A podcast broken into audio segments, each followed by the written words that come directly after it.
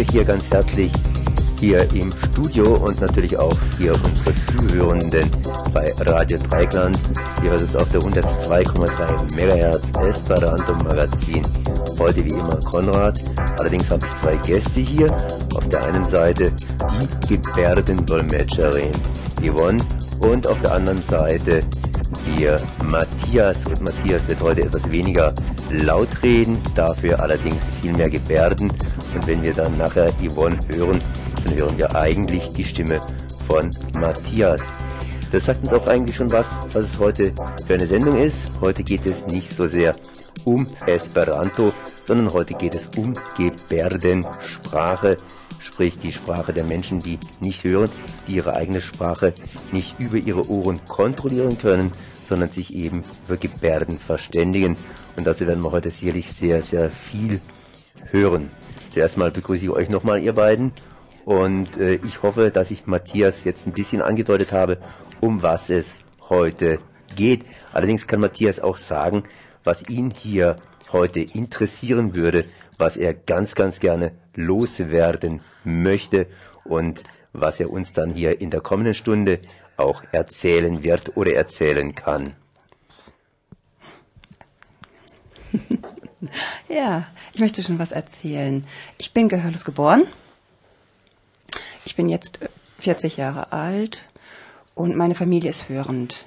Ich habe zwei Brüder und ähm, ich war in der gehörlosen Schule hier in Freiburg in der Nähe von Freiburg in Stegen. Alle Erzieher und Lehrer äh, haben uns äh, erzogen, dass wir ablesen mussten und äh, und äh, die Kommunikation, die hat schon einigermaßen geklappt.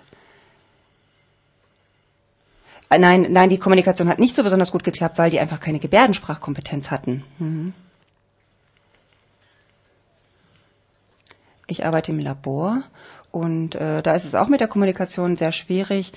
Ähm, für mich ist es aber wichtig, dass ich Arbeit habe. Und die Arbeit, die läuft einigermaßen gut, bis jetzt. In meiner Freizeit äh, arbeite ich ehrenamtlich äh, fürs KOFU, das ist im Gehörlosenzentrum und da werden regelmäßig Vorträge für gehörlose Zuschauer organisiert und da arbeite ich freiwillig mit. Vor vier Wochen äh, war jemand von der Polizei da, der Herr, nochmal, Eckenfels, der Herr Eckenfels von der Polizei war da und der kann äh, Gebärden und das war toll äh, dass wir mit der Polizei austauschen konnten, wie man zum Beispiel äh, bei einem Notfall ähm, kommunizieren oder wie man sich verhalten soll. Und so war jemand äh, von der Polizei da zum Beispiel im Fall eines Unfalls, dann kann man dem eine E-Mail schicken und er wäre dann bereit, an den Unfallort zu kommen. Das ist toll, dass äh, von der Polizei dann jemand kommt und auch gebärden kann. Und morgen Abend gibt's nochmal einen Vortrag, das ist aber ein anderes Thema, da geht es zum äh, Genau, wie es zum Beispiel, wenn es am Arbeitsplatz Probleme gibt, wie man da Lösung finden kann. Da gibt es dann zwei Fachberaterinnen und äh, das ist dann eben auch wieder für gehörlose Zuschauer. Wahrscheinlich werden so 50 bis 60 äh, Teil, äh, Zuschauer kommen. Und dazu äh, bin ich auch noch in der Theatergruppe, Theatergruppe Handstand. Und das äh, ging 1999 los. Und da wird äh, mit zwei Sprachen gesprochen, eben Gebärdensprache und Lautsprache.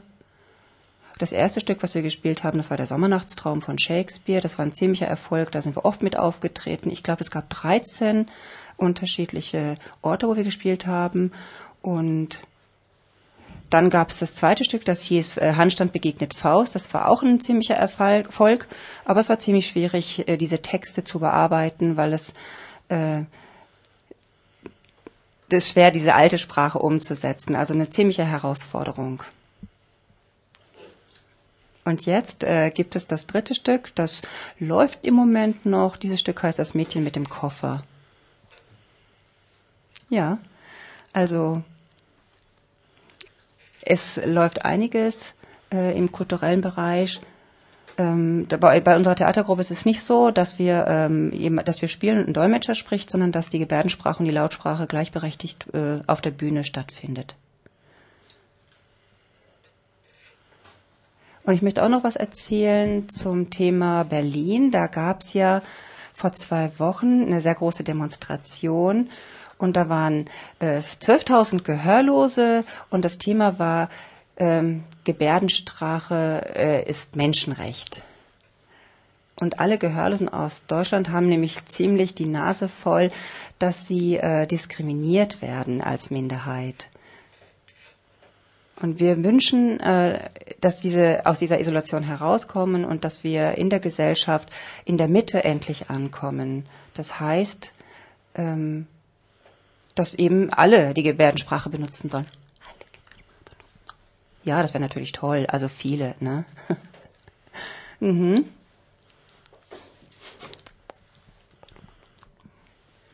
Ja, und ich selber bin im Nebenberuf auch Gebärdensprachdozent und ich unterrichte. Ähm, da gibt es unterschiedliche Teilnehmergruppen. Es gibt zum Beispiel Studenten von der Katholischen Hochschule oder von der Universität oder auch die Lehrer und Erzieher in Stegen äh, haben auch Interesse an der Gebärdensprache. Da unterrichte ich auch. Und ähm,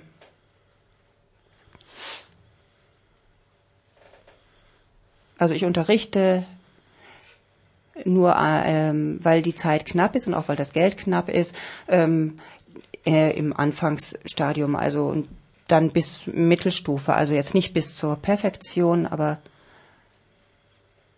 die genau wie die Fremdsprache ist auch die Gebärdensprache eine Fremdsprache und um das zu lernen braucht man sehr viel Zeit. Natürlich, wenn man ähm, Gebärdensprache perfekt äh, sprechen möchte, dann muss man circa 100 Stunden Unterricht genommen haben, so ähnlich wie bei Spanisch und natürlich auch Kontakt, äh, Kontakt mit Gehörlosen haben oder andere Sprachen eben auch wie Latein. Die Gebärdensprache ist eine eigenständige Sprache mit einer eigenen Grammatik. Beispielsweise ist es genau wie beim Spanischen auch so, dass das Verb an der letzten Stelle steht. Und beim Lateinischen ist es genau das Gleiche. Wichtig äh, bei der Gebärdensprache ist die Mimik. Zum Beispiel, wenn man äh, eine Frage stellt, dann muss, müssen die Augenbrauen gehoben werden. Und ähm, da ist es so, Subjekt, Objekt äh, und das Verb, die sind immer an der gleichen Stelle. Und äh, deswegen muss ich durch die Mimik schon ankündigen, was für eine Satzart ich habe. Ich muss zum Beispiel auch äh, Rollen übernehmen in der Gebärdensprache und zum Beispiel, wenn ich jetzt ein, äh, zwei verschiedene Altersgruppen habe, ein Kind und ein Erwachsener, dann kann ich die Rolle des Kindes und die Erwachsenenrolle übernehmen. Das hat was mit Soziallinguistik zu tun. Ja, das wollte ich jetzt ein bisschen erstmal erzählen, um meine Person hier vorzustellen. Wenn noch mehr wissen möchte, dann einfach nur fragen, bitte. Ja, das ist schon sehr, sehr viel gewesen. Ich habe nur ganz fasziniert zugeschaut und äh, da wird ja zumindest mit beiden Händen, aber auch mit dem gesamten Gesicht und auch mit dem Oberkörper geredet. Und äh, ist schon faszinierend. Da muss man auf jede Kleinigkeit achten, um die ganze Grammatik und die ganze Struktur und die, diese ganzen vielen, vielen, vielen Feinheiten eben auch zu begreifen. Und wir haben es ja gehört, es ist nicht einfach, sowas zu übersetzen und für Hörende natürlich diese Sprache auch dann zu lernen. Und ein ganz großes Kompliment erstmal an Yvonne, dass sie das für mich hier erledigt und natürlich auch für euch, die ihr hier zuhört. Wir haben jetzt einiges gehört über Gebärdensprache. Wir sind ja auch hier in der Esperanto-Sendung drin. Und mich interessiert natürlich die Gebärdensprache. Ich weiß, in Nordamerika haben die Indianer verschiedene Sprachen geredet aber sie haben sich dann auch über Gebärdensprachen sozusagen über Stammesgrenzen hinweg unterhalten können, denn die Gebärdensprache ist so ziemlich international, sehr bildreich und kann deshalb von so ziemlich jedem verstanden werden. Wie ist es denn hier in Europa? Können sich alle, alle Gehörlosen Gebärdensprachen gelernt haben, verstehen und wie lernt man überhaupt Gebärdensprachen und natürlich, ich meine, ich weiß, Matthias ist Gebärdensprachen, also Lehrer. Das heißt, man lernt unter anderem Gebärdensprache bei ihm. Aber ich meine, wie lernen denn die Kinder hier Gebärdensprachen? Ihre Eltern verstehen ja meistens Gebärdensprachen nicht. Ich habe jetzt mehrere Fragen gestellt. Ich wiederhole natürlich gerne noch ein paar diese Fragen zum Teil.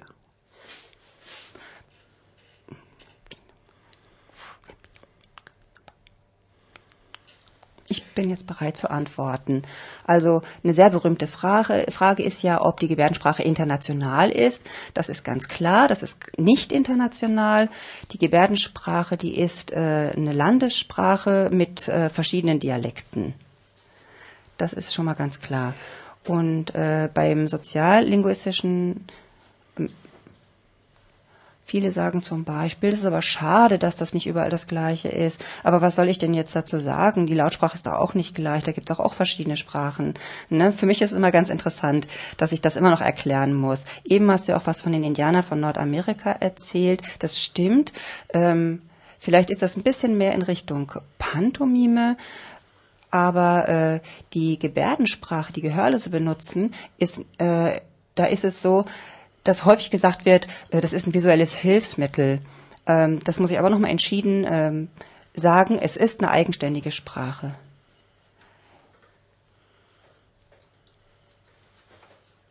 Wenn, ähm, wenn man Gebärdensprache benutzt, dann geht das Herz auf und die Seele fühlt sich wohl und man fühlt sich frei. Also das ist meine, äh, das, was ich sagen muss, wenn ich in der Runde mit Gehörlosen sitze, wenn ich äh, mit Hörenden zusammen bin, dann bin ich eher frustriert, weil ich mich dann ausgeschlossen fühle. Und da kann ich dann nicht teilnehmen. Und deswegen ziehe ich mich dann einfach auch zurück. Und ähm, fühle mich dann einfach auch, äh, ich muss einfach auch sagen, dann fühle ich mich einfach wie zum äh, Davonlaufen, weil ich das einfach nicht verstehen kann, wenn die sich unterhalten. Das heißt, äh, die Kommunikation, das ist einfach ein Seelenbedürfnis. Und wenn ich mich äh, austauschen kann, die Gebärdensprache benutzen kann, dann ähm, geht mir das Herz auf und es ist für mich ein äh, Grundbedürfnis, meine Sprache zu benutzen. Ist das äh, genug an Antwort oder war noch irgendwie eine Frage, die jetzt offen geblieben ist? Sicher, ich meine, ich kann natürlich nachfragen. Das heißt, es gibt natürlich auch, das weiß ich, verschiedene Abstufungen von Gebärdensprachen, zum Beispiel auch das lautsprachliche begleitende Gebärden, auch das Deutsche dann wieder oder das Französische etc. Und äh, so fließen also dann auch, nehme ich an, in die Gebärdensprache eben deutsche Elemente mit hinein.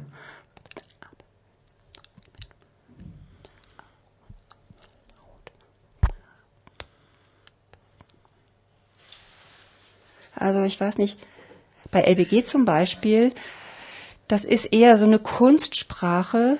Und zwar äh, wollten ähm, die Lehrer früher den Gehörlosen helfen und dann haben die eben dieses LBG laut begleitendes Gesprach, Sprachen benutzt. Das ist aber keine Gebärdensprache, sondern es ist angepasst an die Lautsprache. Das heißt, die Grammatik der deutschen Lautsprache wird benutzt.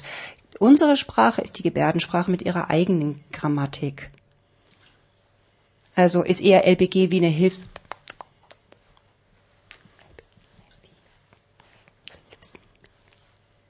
Genau. Also LBG ist eigentlich eher mehr so ein Hilfsmittel. Das hat äh, ähm, ist keine wahre Kommunikation, die dann äh, wir benutzen. Also Gehörlose benutzen die nicht. Matthias, du hast es vorhin gesagt, dass äh, eben hier das landesspezifisch ist. Das heißt, die Deutschen Gehörlosen haben gewiss ein klein bisschen eine andere Sprache als die Spanier oder die Italiener. Woher kommt das? Und ich weiß, die Gebärdensprache war ja auch mal lange Zeit verboten. 1887 Mailänder Konferenz.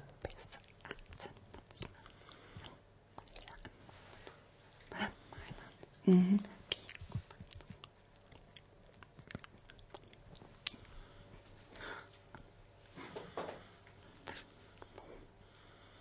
Also, woher kommt es eigentlich, dass wir äh, Dialekte haben? Das ist einfach so zu erklären, dass in jeder Stadt ähm, sich die eigene Sprache entwickelt hat. Und wenn wir uns jetzt zum Beispiel äh, unter, äh, besucht haben, was weiß ich jetzt hier, genau wie äh, bei der Sprache ist es so, äh, Schwäbisch gibt es, Bayerisch gibt es, wieso gibt es unterschiedliche Dialekte? Das kann man sich doch genauso gut fragen. Also ich denke, das kann man damit beantworten. Und dann äh, war noch eine andere Frage, warum gibt es, das war vielleicht schon die Antwort. Mailänder Konferenz. Genau. In, in Italien gibt es auch äh, Dialekte und in Spanien gibt es auch Dialekte. Das gibt einfach große Länder und äh, das ist entwicklungshistorisch zu beschreiben. Gebärdensprache ähm, hat eine Tradition und die wird weitergegeben. Das heißt also, dass uns früher die Lehrer nichts gezeigt haben. Hm. In Amerika, das ist ein ziemlich großes Land, da wird äh, Gebärdensprache in der Schule unterrichtet. Es gibt äh, gehörlose, gibt Professoren und Lehrer, die, äh, egal ob sie jetzt hörend oder gehörlos sind, äh, die unterrichten in der Gebärdensprache, so dass die Kinder schon ähm, auch ein Vorbild haben, das von Erwachsenen ihnen gegeben wird. In Amerika gibt es dieses Thema Dialekt weniger. Da ist es so, dass die Sprache mehr gleich ist. Das finde ich ziemlich interessant in Amerika. Ich weiß, in Amerika ist ja die Gebärdensprache zum Teil zumindest hier exportiert worden aus Frankreich. Das heißt, dass Gebärdensprachlehrer aus Frankreich nach Amerika gefahren sind und dort auch natürlich die Gebärdensprache propagiert haben, verbreitet haben und dann wurde sie in der Schule eben auch irgendwann mal eingeführt. Wenn man sich jetzt als äh, Gehörloser verstehen möchte, zum Beispiel mit jemandem aus Spanien oder aus Japan, geht das so einfach oder muss man sich da auf den anderen voll einlassen oder gibt es sowas ähnliches wie eine Hochgebärdensprache, die dann jeder versteht?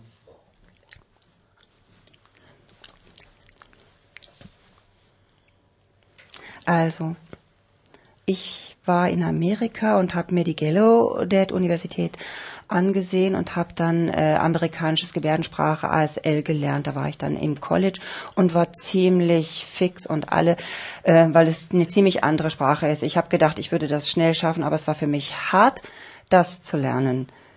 Und ich habe es dann zwar geschafft und als ich zurückkam, habe ich äh, versucht in Frankreich mit, mich mit Leuten zu unterhalten, habe ich, ich denke mal, die Hälfte verstanden. Das ist natürlich auch eine Frage der Zeit. Wenn man mehr Zeit hat, dann geht das schneller. Das ist jetzt mal eine Antwort zu dieser Frage.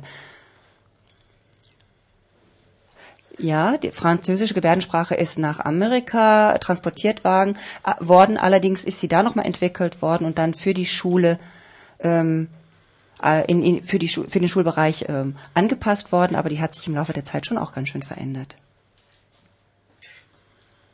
Die amerikanische Gebärdensprache gefällt mir sehr gut. Also ich möchte die auch noch mehr lernen. Es hat einfach mit den mit der englischen Vokabeln zu tun.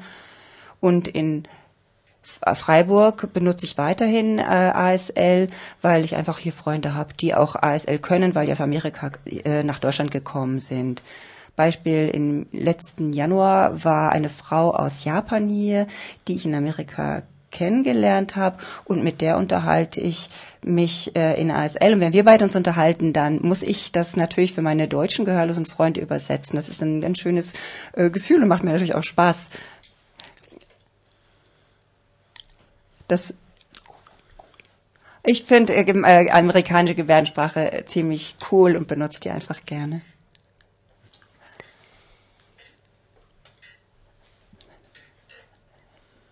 Also, aha. ich habe das Gefühl, dass mein Hirn richtig arbeiten muss, weil ich eine andere Sprache spreche. Also das sind einfach andere Hirnareale, die dann äh, aktiv werden. Man muss praktisch wieder arbeiten, sprich sich wieder was aneignen, was man praktisch sonst so automatisch von sich gibt, wo man überhaupt nicht mehr drüber nachdenken muss, sondern man merkt wieder, dass man denken muss und nicht einfach nur gebärdet, so wie ich jetzt zum Beispiel einfach Deutsch rede und darüber einfach nicht nachdenken muss, was ich spreche, sondern einfach nur hier das Bild entwickeln und los geht's. Wenn ich mir überlege, es gibt ja durchaus einige Menschen, die ihr Gehör verloren haben oder die taub geboren worden sind oder die später ja schwerhörig sind und äh, die benutzen die Gebärdensprache Allerdings, wenn die Gebärdensprache in so viele kleine Teile zerteilt ist, ich meine, es gibt ja auch viele relativ wenig Gehörlose im Vergleich zur hörenden Mehrheitsgesellschaft und die auch noch ihre Sprachen so klein sind, also das heißt verteilt sind, äh, ist es nicht ein Mangel, dass man sich nur mit denen unterhalten kann, die in der Region praktisch hier die gleiche Gebärdensprache sprechen?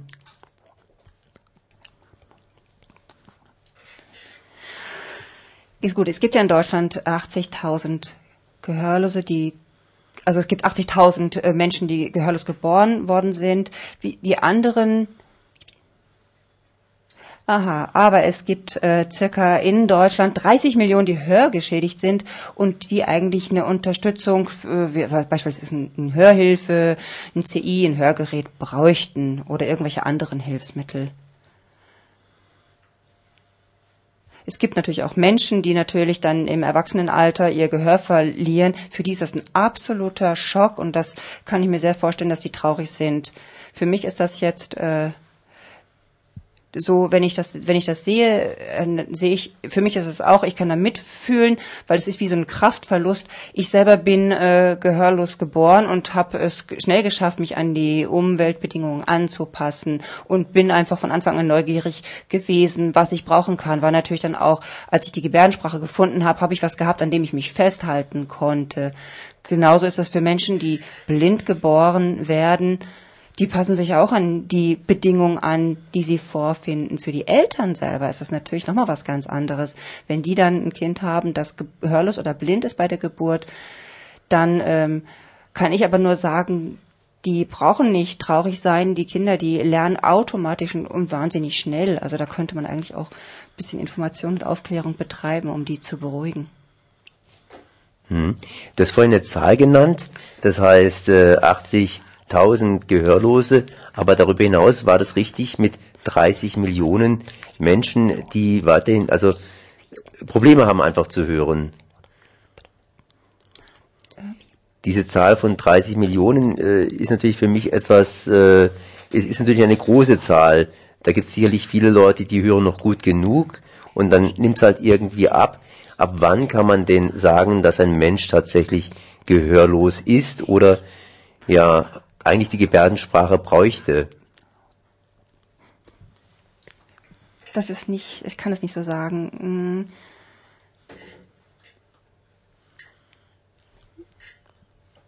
Also ähm, es gibt unterschiedlich, es gibt das medizinische und das soziale.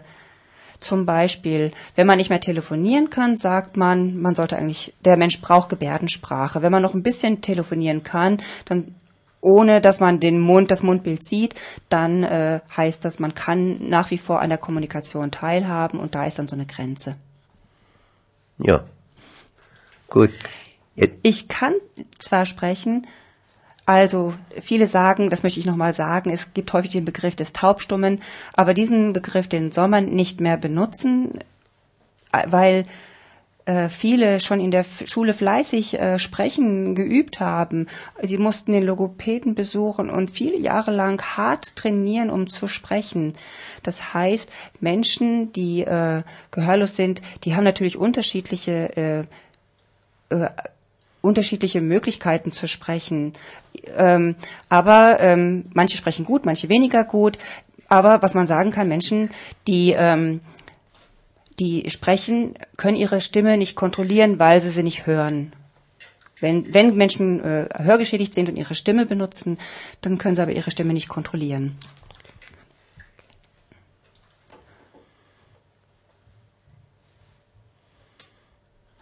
Aber ich kann zum Beispiel nicht an der hörenden Welt äh, teilnehmen, weil ich immer sagen müsste, sprich doch mal langsam. Und das schaffen aber die meisten auf Dauer nicht. Die verlieren dann ganz schnell die Geduld oder haben auch über sich dann keine Kontrolle mehr oder haben keine Lust, äh, sich auf mich dann einzustellen oder auf einen gehörlosen Menschen einzustellen.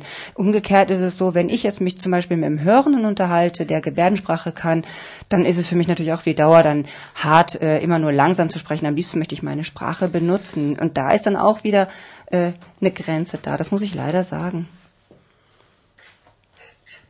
Deswegen habe ich mich auch entschieden, ähm, in der gebärdensprachlichen äh, Gemeinschaft äh, zu bleiben, daran teilzunehmen. Das ist Gebärdensprache ist toll und ich finde es toll, eine Gruppe zu haben, ähm, mit denen alles in meiner Sprache zu machen, egal ob wir jetzt Sport machen oder eine andere Veranstaltung äh, unternehmen. Die Gemeinschaft der Gehörlosen ist ja sehr eng. Allerdings, die Gemeinschaft der Gehörlosen ist ja auch sehr, sehr fragil. Auf der einen Seite haben wir Eltern, die hören können von Kindern, die nicht hören können und Kinder, die hören können von Eltern, die nicht hören können. Und natürlich auch heute medizinische Eingriffe, die dazu führen, dass gehörlose Menschen beispielsweise hörend werden, was immer das auch im Einzelnen bedeuten mag, ob das jetzt nur ein Hörgerät ist oder eben ein CI und natürlich auch umgekehrt, dass Menschen das Gehör verlieren und jetzt hier als früher Hörende zur gehörlosen Gemeinschaft dazustoßen. Wie mischt sich das Ganze? Wie ist dann die Gehörlosengemeinschaft so aufgebaut? Wie lebt man so zusammen?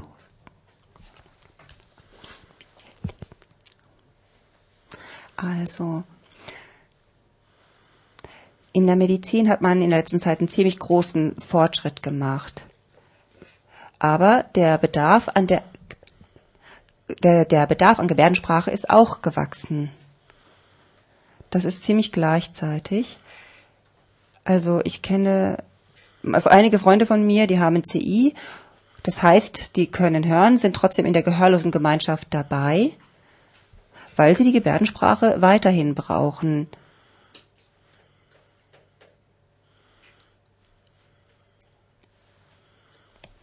Genau, das CI, das ist ein Endgerät.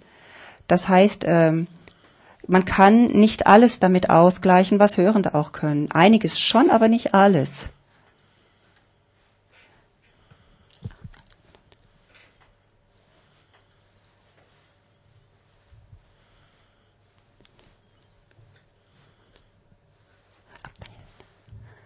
Das ist jetzt keine Tonstörung, sondern hier wird heftig ja, ich bin am, Entschuldigung, ich bin jetzt gerade ein bisschen am Beispiel. Ja, ja, ich, ich erzähle einfach, einfach äh, mich nicht hören. Ach so, genau. Das heißt, ähm, es gibt einfach ein, äh, Worte, die sehr ähnlich sind und ähm, da kann man nicht äh, alles gleich verstehen. Zum Beispiel Wort Mutter, Butter und da gibt es dann einfach äh, Schwierigkeiten.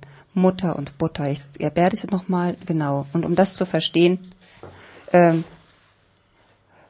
muss man äh, mit dem Hörgerät sehr, sehr viel üben, um solche Feinheiten ähm, zu erkennen. Ich habe zum Beispiel früher oft einen Logopäden be besucht und dann musste ich am, vor dem Spiegel sitzen und dann kontrollieren und ich bin ständig verbessert worden und habe dann irgendwann Lob bekommen, wenn es dann geklappt hat. Aber es war eine harte Arbeit auch wenn ich gesprochen habe, dann habe ich ein Lob bekommen, dass ich gut sprechen würde. Also ich bin dann schon auch mit Lob äh, erzogen worden. Und wenn, als ich dann aber äh, in der in der höheren Gemeinschaft war, kam ich nicht zurecht und das war, da war ich dann ziemlich enttäuscht. Genau, und das hatte ich ja eben gerade schon mal erklärt, dass man immer wieder sagen muss, sprich doch langsam und sprich deutlich, wenn ich mit einem Hörenden in der gehörenden Gesellschaft bin. Und das ist einfach Mühsam, mhm.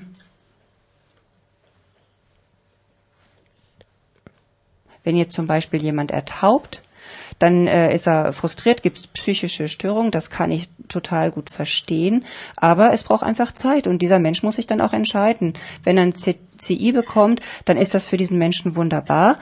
Wenn es klappt, dann auch wieder zu hören, aber wenn es irgendwie äh, nicht ganz ausreicht, dann gibt es eben die Möglichkeit, dann doch in die äh, die Gebärdensprache zu lernen und zu benutzen und in diese Richtung sich dann zu entwickeln. Also es, für jedes Problem gibt es auch eine Lösung, glaube ich. Mhm. Schön.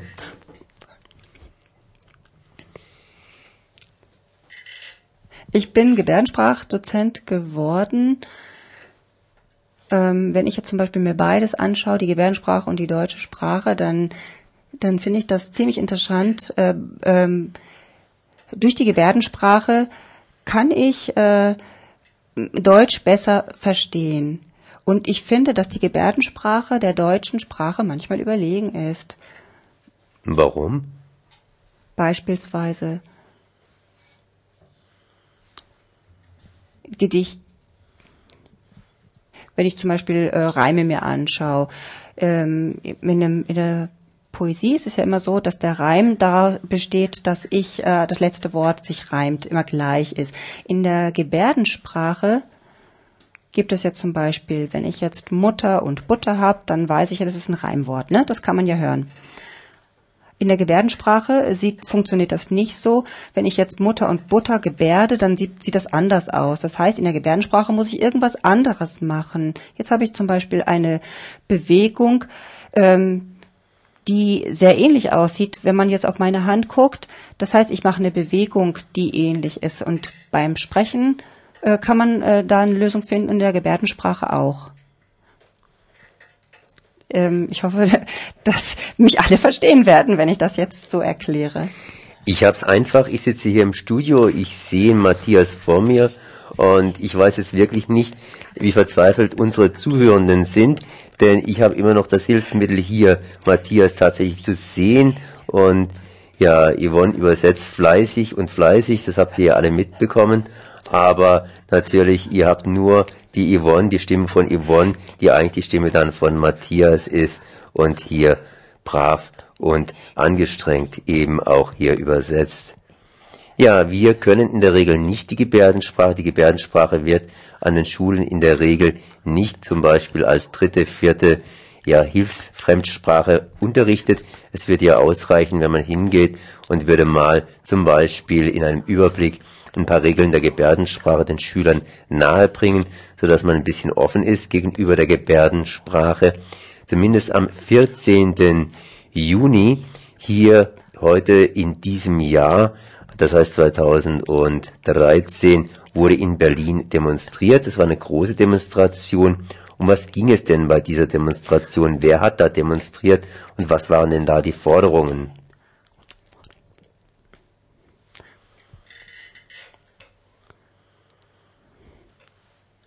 Also, vor 25 Jahren war es schon so, dass beschlossen wurde,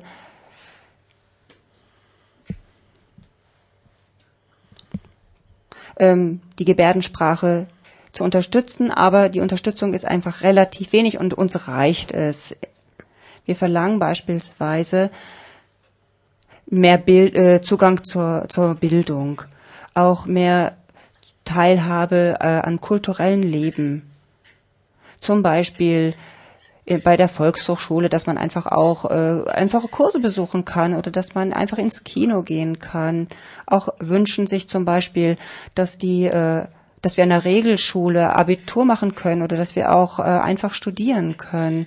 Aber das äh, äh, gibt es nicht und deswegen müssen Gehörlose einfach nur einfache Berufe oder haben nur die Chance, einfache Berufe in der Mehrzahl zu äh, bekommen.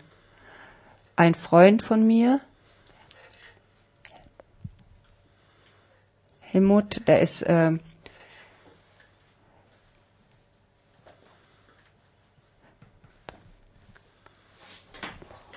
der ich ein Bekannter von mir, der ist jetzt der selbst, der bastelt, ist Mechaniker und der hat Erfolg, ähm, indem er kleine Motorräder selber bastelt. Das ist aber trotzdem, äh, hat einen einfachen Beruf gelernt, Schreiner, aber seine Frau heißt Gabi Wacher, Wachter, Wächter. Sie ist Künstlerin und sie malt total tolle Sachen und neulich habe ich sie besucht und dann habe ich gesehen, sie hat einen Tiger gezeichnet und ich war baff. Sie ist eigentlich technische Zeichnerin und äh, ist auch Künstlerin. Und äh, da gibt es verschiedenste Beispiele, die ich noch äh, äh, aufführen können von Menschen, die gehörlos sind, aber trotzdem, äh, trotz ihrer Begabung immer wieder an eine Grenze kommen. Also und darum ging es im Wesentlichen bei dieser Demonstration. Ja.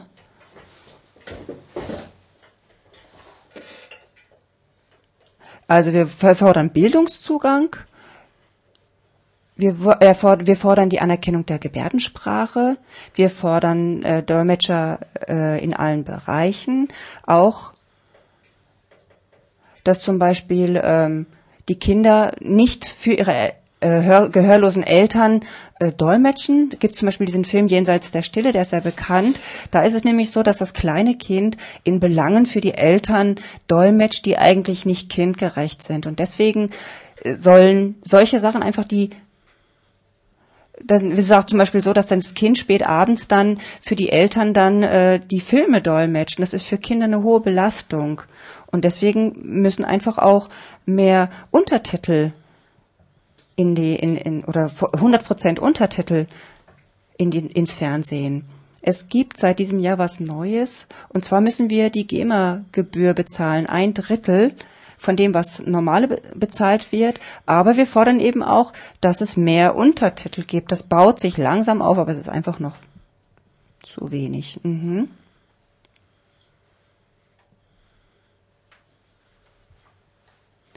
Also bis jetzt ist es so, wenn man alle Fernsehprogramme zusammenzählt, dann sind das sechs Prozent im WDR und davon sind 90 Prozent beim WDR. Mhm.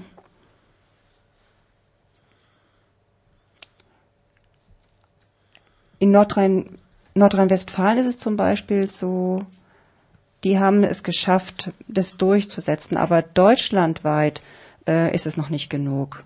Und deswegen sind wir auch demonstrieren gewesen und äh,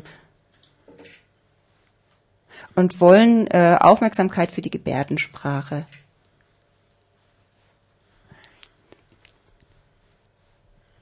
Es gibt eine CI-Förderung, da wird sehr, sehr viel Geld reingesteckt, aber zum Beispiel für die Gebärdensprachgemeinschaft allgemein sieht die Förderung viel, viel schlechter aus und das finde ich schade. Habe ich also, das es, es geht ums äh, Zeltmusikfestival. Da werden Spenden gesammelt, 30.000 Euro für ertaubte Kinder, damit die hören lernen. Super eigentlich. Da, da kann ich auch gratulieren. Aber die Gehörlosengemeinschaft, die hat da nichts davon.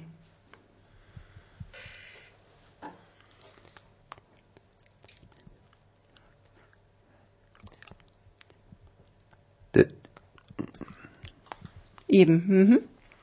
Ja, ist immer schwierig. Das war jetzt noch mal eine Zwischenfrage jetzt von der Dolmetscherin, ähm, ob das richtig verstanden worden war. Ja, ist immer die Schwierigkeit hier. Ich fall ihr sozusagen in die Gebärde hinein und ähm, ja, und auf der anderen Seite warten natürlich unsere Zuhörenden, dass wieder irgendwas über Funk rüberkommt.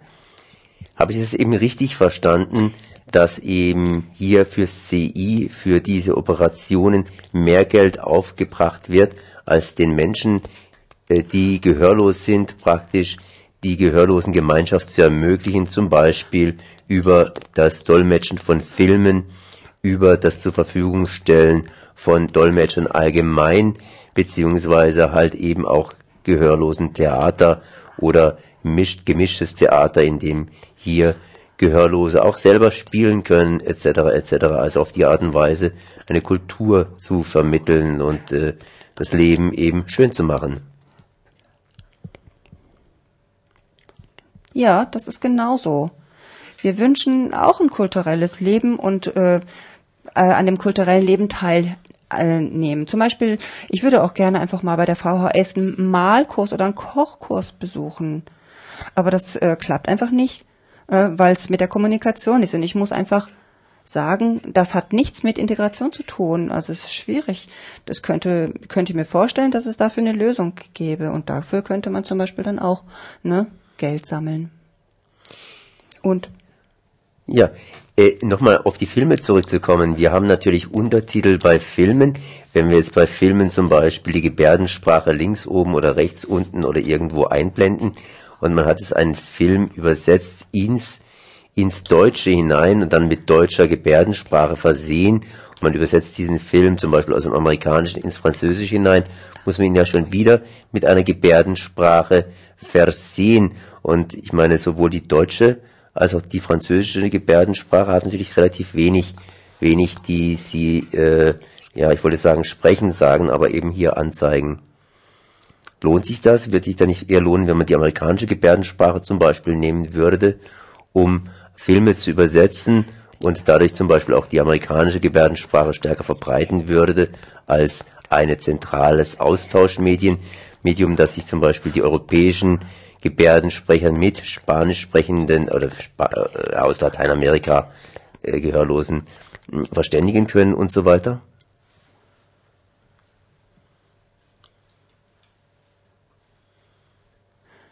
Es gibt zum Beispiel im Internet sehr viele Filme in amerikanischer Gebärdensprache. Das kann man sich ja schon anschauen. Aber wenn ich jetzt einfach einen Spielfilm angucken möchte, dann ist es für mich besser, Untertitel zu haben. Zum Beispiel gibt es ja diesen Sender Phoenix, die haben ja schon so einen Gebärdensprachdolmetscher eingeblendet und da kann man täglich zum Beispiel Nachrichten gucken, heute oder diese Tagesschau. Da gibt's einen Dolmetscher. Aber das ist ein ziemlich kleines Bild. Früher war das ein bisschen groß, da gab's dann, glaube ich, irgendwie, ich weiß nicht genau warum, auf jeden Fall hat man diese Größe verändert und heute ist es nur noch ein ganz kleine, ein kleines Bild, was da eingeblendet wird. Ich glaube, das wäre wohl das technisch kleinste Problem, weil es ist ja wohl heute mit allen möglichen Medien sicherlich machbar. Das dünkt mir einfach technisch ausgesprochen eins dumm. Ja, aber das ist eine Bemerkung hier vom Moderator und steht mir eigentlich auch nicht richtig zu.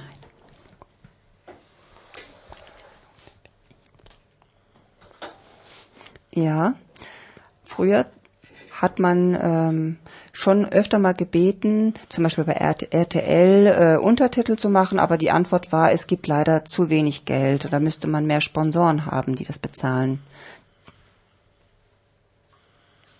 Obwohl es technisch einfach ist, ja. Mhm.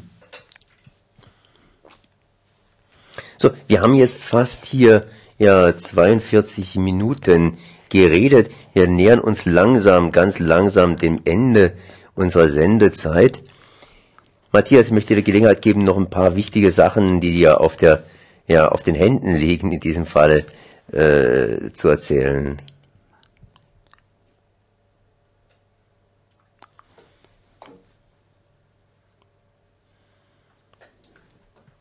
Da muss ich erst mal überlegen. Das ist natürlich, es gibt schon was. Also es gibt einen Film, der mir sehr gut gefällt, der heißt Jenseits der Stille. Da gibt es verschiedenste Stimmungen, die da gemischt sind. Vielleicht äh, kennen die äh, Menschen diesen Film noch nicht und dem würde ich dann einfach empfehlen, sich den mal anzuschauen. Denn äh, das geht darum, um jemanden, der da wirklich auch selber betroffen ist.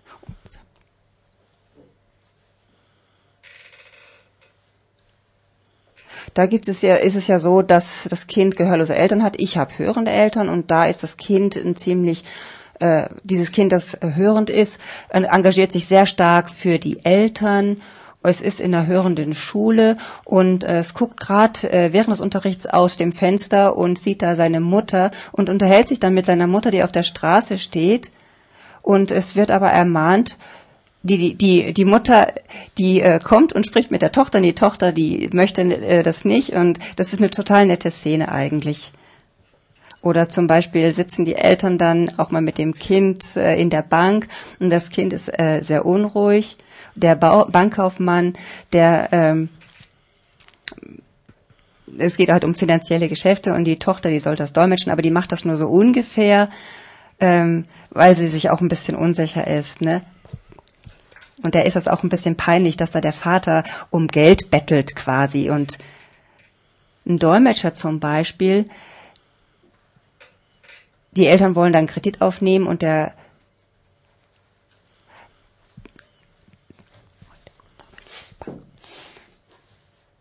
also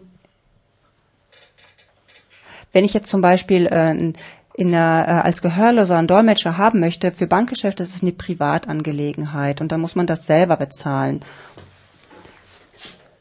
Und Dolmetscher sind ziemlich teuer. Und warum haben dann die Banken nicht eigentlich selber einen Bankangestellten, der die Gebärdensprache gelernt hat? Das wird sich doch irgendwo lohnen.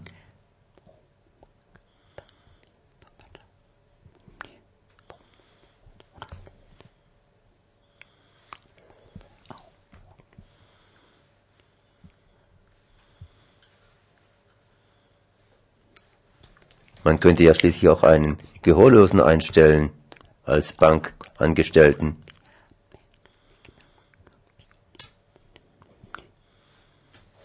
Ja, Ich weiß auch nicht, warum. Das ist eine ganz gute Frage. Das ist eine ziemlich gute Idee, ja.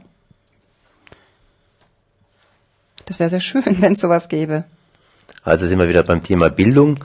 Das heißt, da hapert's, da hapert's eigentlich nicht bei den Gehörlosen. Die Gehörlosen haben nur kein Gehör, aber zwischen den beiden Ohren befindet sich auch bei Gehörlosen ein Gehirn, das entsprechend trainiert werden kann und entsprechend Bildung in sich hineinschaufeln lässt. Ja. Ich saß in der Schule, mein Lehrer hat gesprochen und äh, wenn sich der Lehrer umgedreht hat, äh, dann hat er gesehen, wir haben uns unterhalten und der war dann sauer und hat äh, gemeint, wir würden schwätzen. Wir haben dann aber gesagt, dass wir nicht äh, schwätzen würden, sondern es war zum Beispiel einfach mal so, dass wir das, was der Lehrer dann gesagt hat, der Nachbar nicht verstanden hat, ihm dann einfach erklärt haben. Und das war dann einfach auch ein Vorurteil oder eine, eine, eine Schimpfe, die wir bekommen haben, die nicht berechtigt war. Heute gibt es ja auch viele Vorteile, die Gehörlose haben. Wir haben uns vorhin mal ganz kurz über das Telefon unterhalten, das heißt über ein Fernsprecher. Und wenn man den Fernsprecher nicht mehr benutzen kann, dann kann man natürlich sich sagen, dass man eben gehörlos ist, sprich man eben die Zeichensprache benutzen muss. Heute gibt es Möglichkeiten, dass man praktisch per Bild kommuniziert. Skype ist ja nicht nur ein Medium, das eben den Ton transportiert, sondern auch, wenn eine Kamera dabei ist, zum Beispiel ein Bild transportiert. Das heißt, die Gemeinschaft kann sich einfach weiterhin entwickeln und hat ganz neue Möglichkeiten. Wie werden denn diese neuen Möglichkeiten genutzt? Sind da die Gehörlosen führend?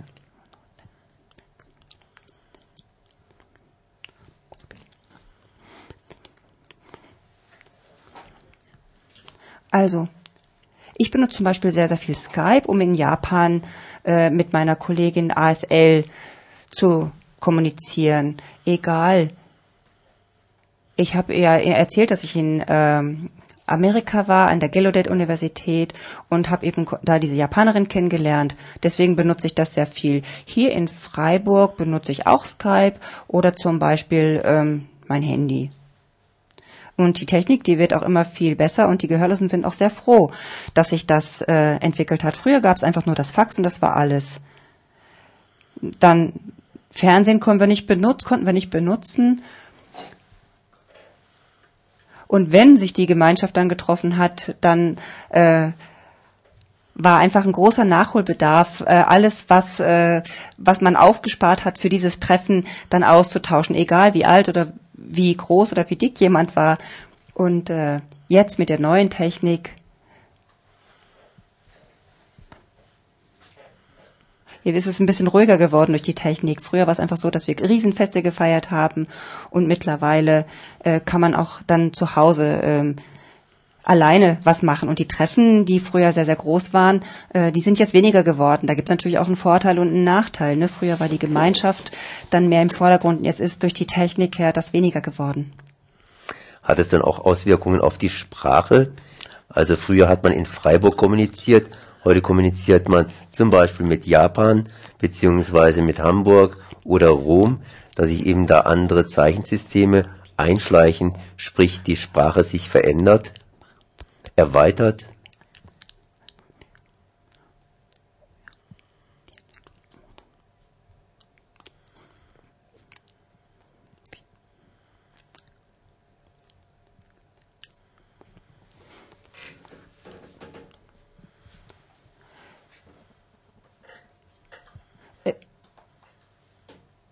Es gibt sehr viele Veranstaltungen, beispielsweise große Festivals, wo äh, sich Menschen treffen und kennenlernen können und austauschen können. Und auch durch Skype kann man weiter äh, kommunizieren. Es gibt mittlerweile dann auch äh, internationale Gebärdensprache oder ASL, die man dann benutzen kann. Und so kann man ähm, weit, weltweit kommunizieren. Früher war das sehr begrenzt auf Deutschland. Und so ist man auch in Deutschland zum Urlaub geblieben. Mittlerweile kann man weltweit zum Beispiel auch Urlaub machen. Das heißt, man ist auch als Gebärdender hier im Grunde genommen heute zweisprachig oder zwei-, dreisprachig. Wenn man noch die Lautsprache dazu nimmt, sogar viersprachig.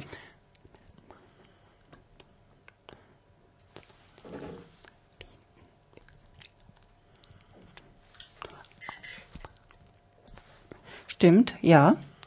Zum Beispiel, ich kann sprechen, ich kann ASL ich, und ich kann die deutsche Gebärdensprache.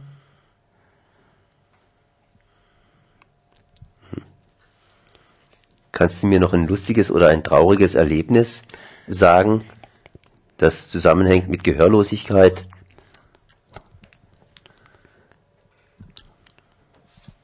Ja, da kann ich schon was erzählen. Was besonderes lustig ist zum Beispiel, wenn wir uns äh, treffen, dann erzählen wir viel. Und das ist einfach insgesamt lustig. Wir erzählen alles, was passiert ist. Und da ist auch, sind wir auch sehr tolerant.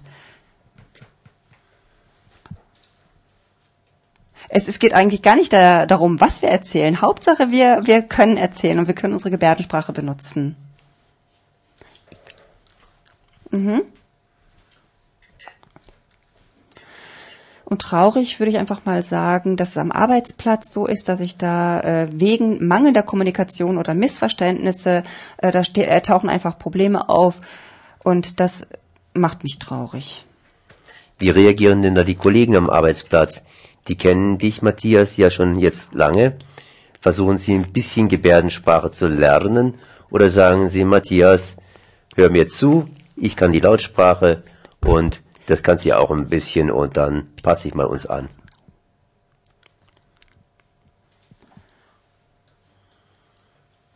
Heute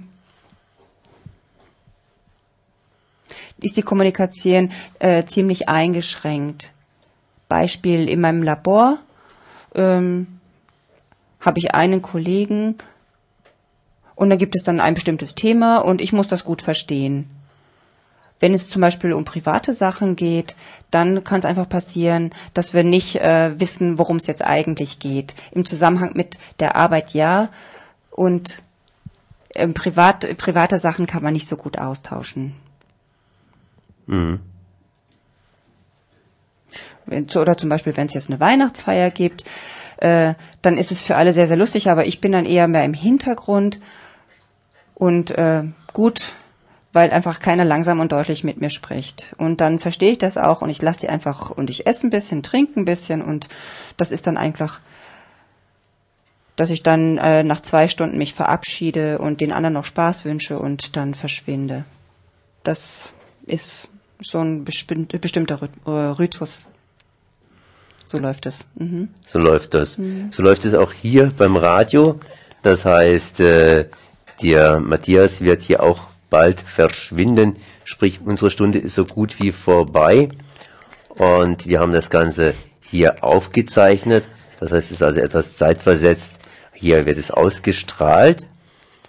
Ich bedanke mich auf jeden Fall mal Matthias, dass er hier uns und mir kleine und größere Einblicke gegeben hat in die Welt der Gehörlosen und natürlich auch hier Yvonne, dass sie das Ganze übersetzt hat das ist sicherlich keine einfache Aufgabe. Und äh, ja, wünsche noch viel Kraft für den Kampf, dass eben hier die Gehörlosen weiter in die Mitte der Gesellschaft rücken. Das heißt, einfach auch in dieser Gesellschaft praktischen Platz finden zwischen Hörenden und Gehörlosen. Ja, noch vielleicht noch eine kleine Schlussfrage. Wo kann man sich über Gehörlose informieren, wenn man irgendwelchen Kontakt haben möchte?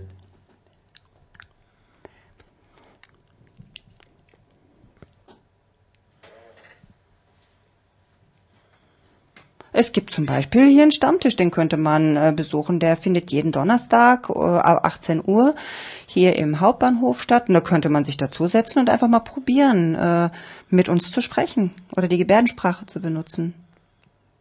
Ja, einfach Stammtisch hier Hauptbahnhof. Wo ist es genauer?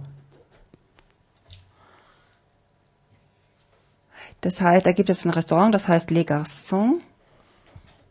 Das ist äh, gegenüber vom Café Starbuck im Bahnhof. Also, jeden Donnerstag Le Garçon im Hauptbahnhof Freiburg. Da treffen sich um 18 Uhr Gehörlose und natürlich Hörende können dazu kommen, soweit sie versuchen, hier Gebärdensprache mitzubringen oder zu erwerben. Ich sag mal, Ja, da ist jeder Matthias. herzlich willkommen. Ich danke, sage auch danke. Auch für die Einladung und auch danke dass an, an die Dolmetscherin, dass sie mir ihre Stimme geliehen hat. Tschüss.